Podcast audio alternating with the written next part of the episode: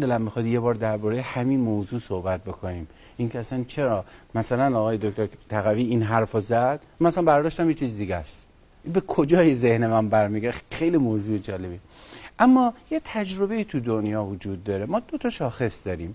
زندگی و ازدواج اروپایی بشر متمدن امروزی و آنچه که ما در آموزهای دینیمون داریم در چارچوب اسلامیمون داریم که فکر می‌کنم خیلی هم مشترک با ادیان ابراهیمی دیگه فقط اسلام کاملتر و جامعتره آنچه که ما داریم این زندگی اشرافی این توجه به جنبه های حاشیه یه شب پنجاه میلیون تومن تالار فلان پول می‌گیره الان تا پنجاه شب دیگه هم رزرو شده. یعنی من نمی‌دونم چجوری ممکنه همچی چیزی. بعد یه پیامک میدن که شما وضع مالیشون خوبه.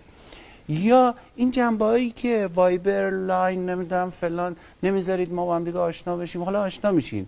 چرا همین مثالی که دوستمون گفت؟ 14 سال دوست پسر دوست دختری دیگه. چرا 14 هفته نمی‌تونید با هم زندگی چرا تعهد نمیپذیرید؟ زندگی که اونوره. حالا با توجه که شما مطالعه می‌کنی می‌بینی و می‌دونم که اونور اشراف داری من اول می‌خوام اون سبقه دنیا رو بگیم. بشر متمدن اسیر پول مادیاته یا اسیر این خواستنه؟ اون آنی که گفتیم. من تو رو می‌خوام بات میمونم. به یه نکته دکتر نامور گفت من ازش یاد گرفتم. من مسئولیت دارم تصمیم گرفتم شهامت و ارزه تصمیم گرفتم پاش هستم. من انتخاب کردم. تا یه اتفاقی بیفته نمیگم نه نمی‌خوام بریم طلاق. خب؟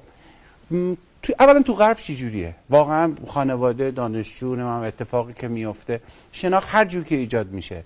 آیا اینقدر رابط نقش پول مادیات پررنگ یا خیر. واقعا اگه هست بگیم هست. یعنی اصلا من نمی‌خوام هیچی تحمیل بشه. چرا؟ چون مثلا من در مورد لوازم آرایش می‌دونم. قطعا غرب رفتاری که داره می‌کنه به اسلام نزدیکتره تا اون چیزی که ما داریم انجام میدیم. به همین خاطر ما پرمصرفیم. یه درصدی از جامعهمون. خب؟ حالا واقعا این اشرافیت تجملگرایی چقدر توی زندگی نقش داره؟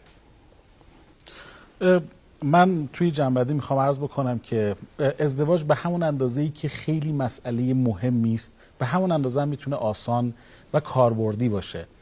ازدواج مسئله خیلی پیچیده ایه ولی وقتی که آموزش داده بشه مثل کاری که ما الان داریم انجام میدیم خیلی رها و باز داریم میگیم این می‌تونه ازدواج رو بدون سوء زن و شک مرحله رو پیش ببره. ازدواج آسان ازدواج راحت.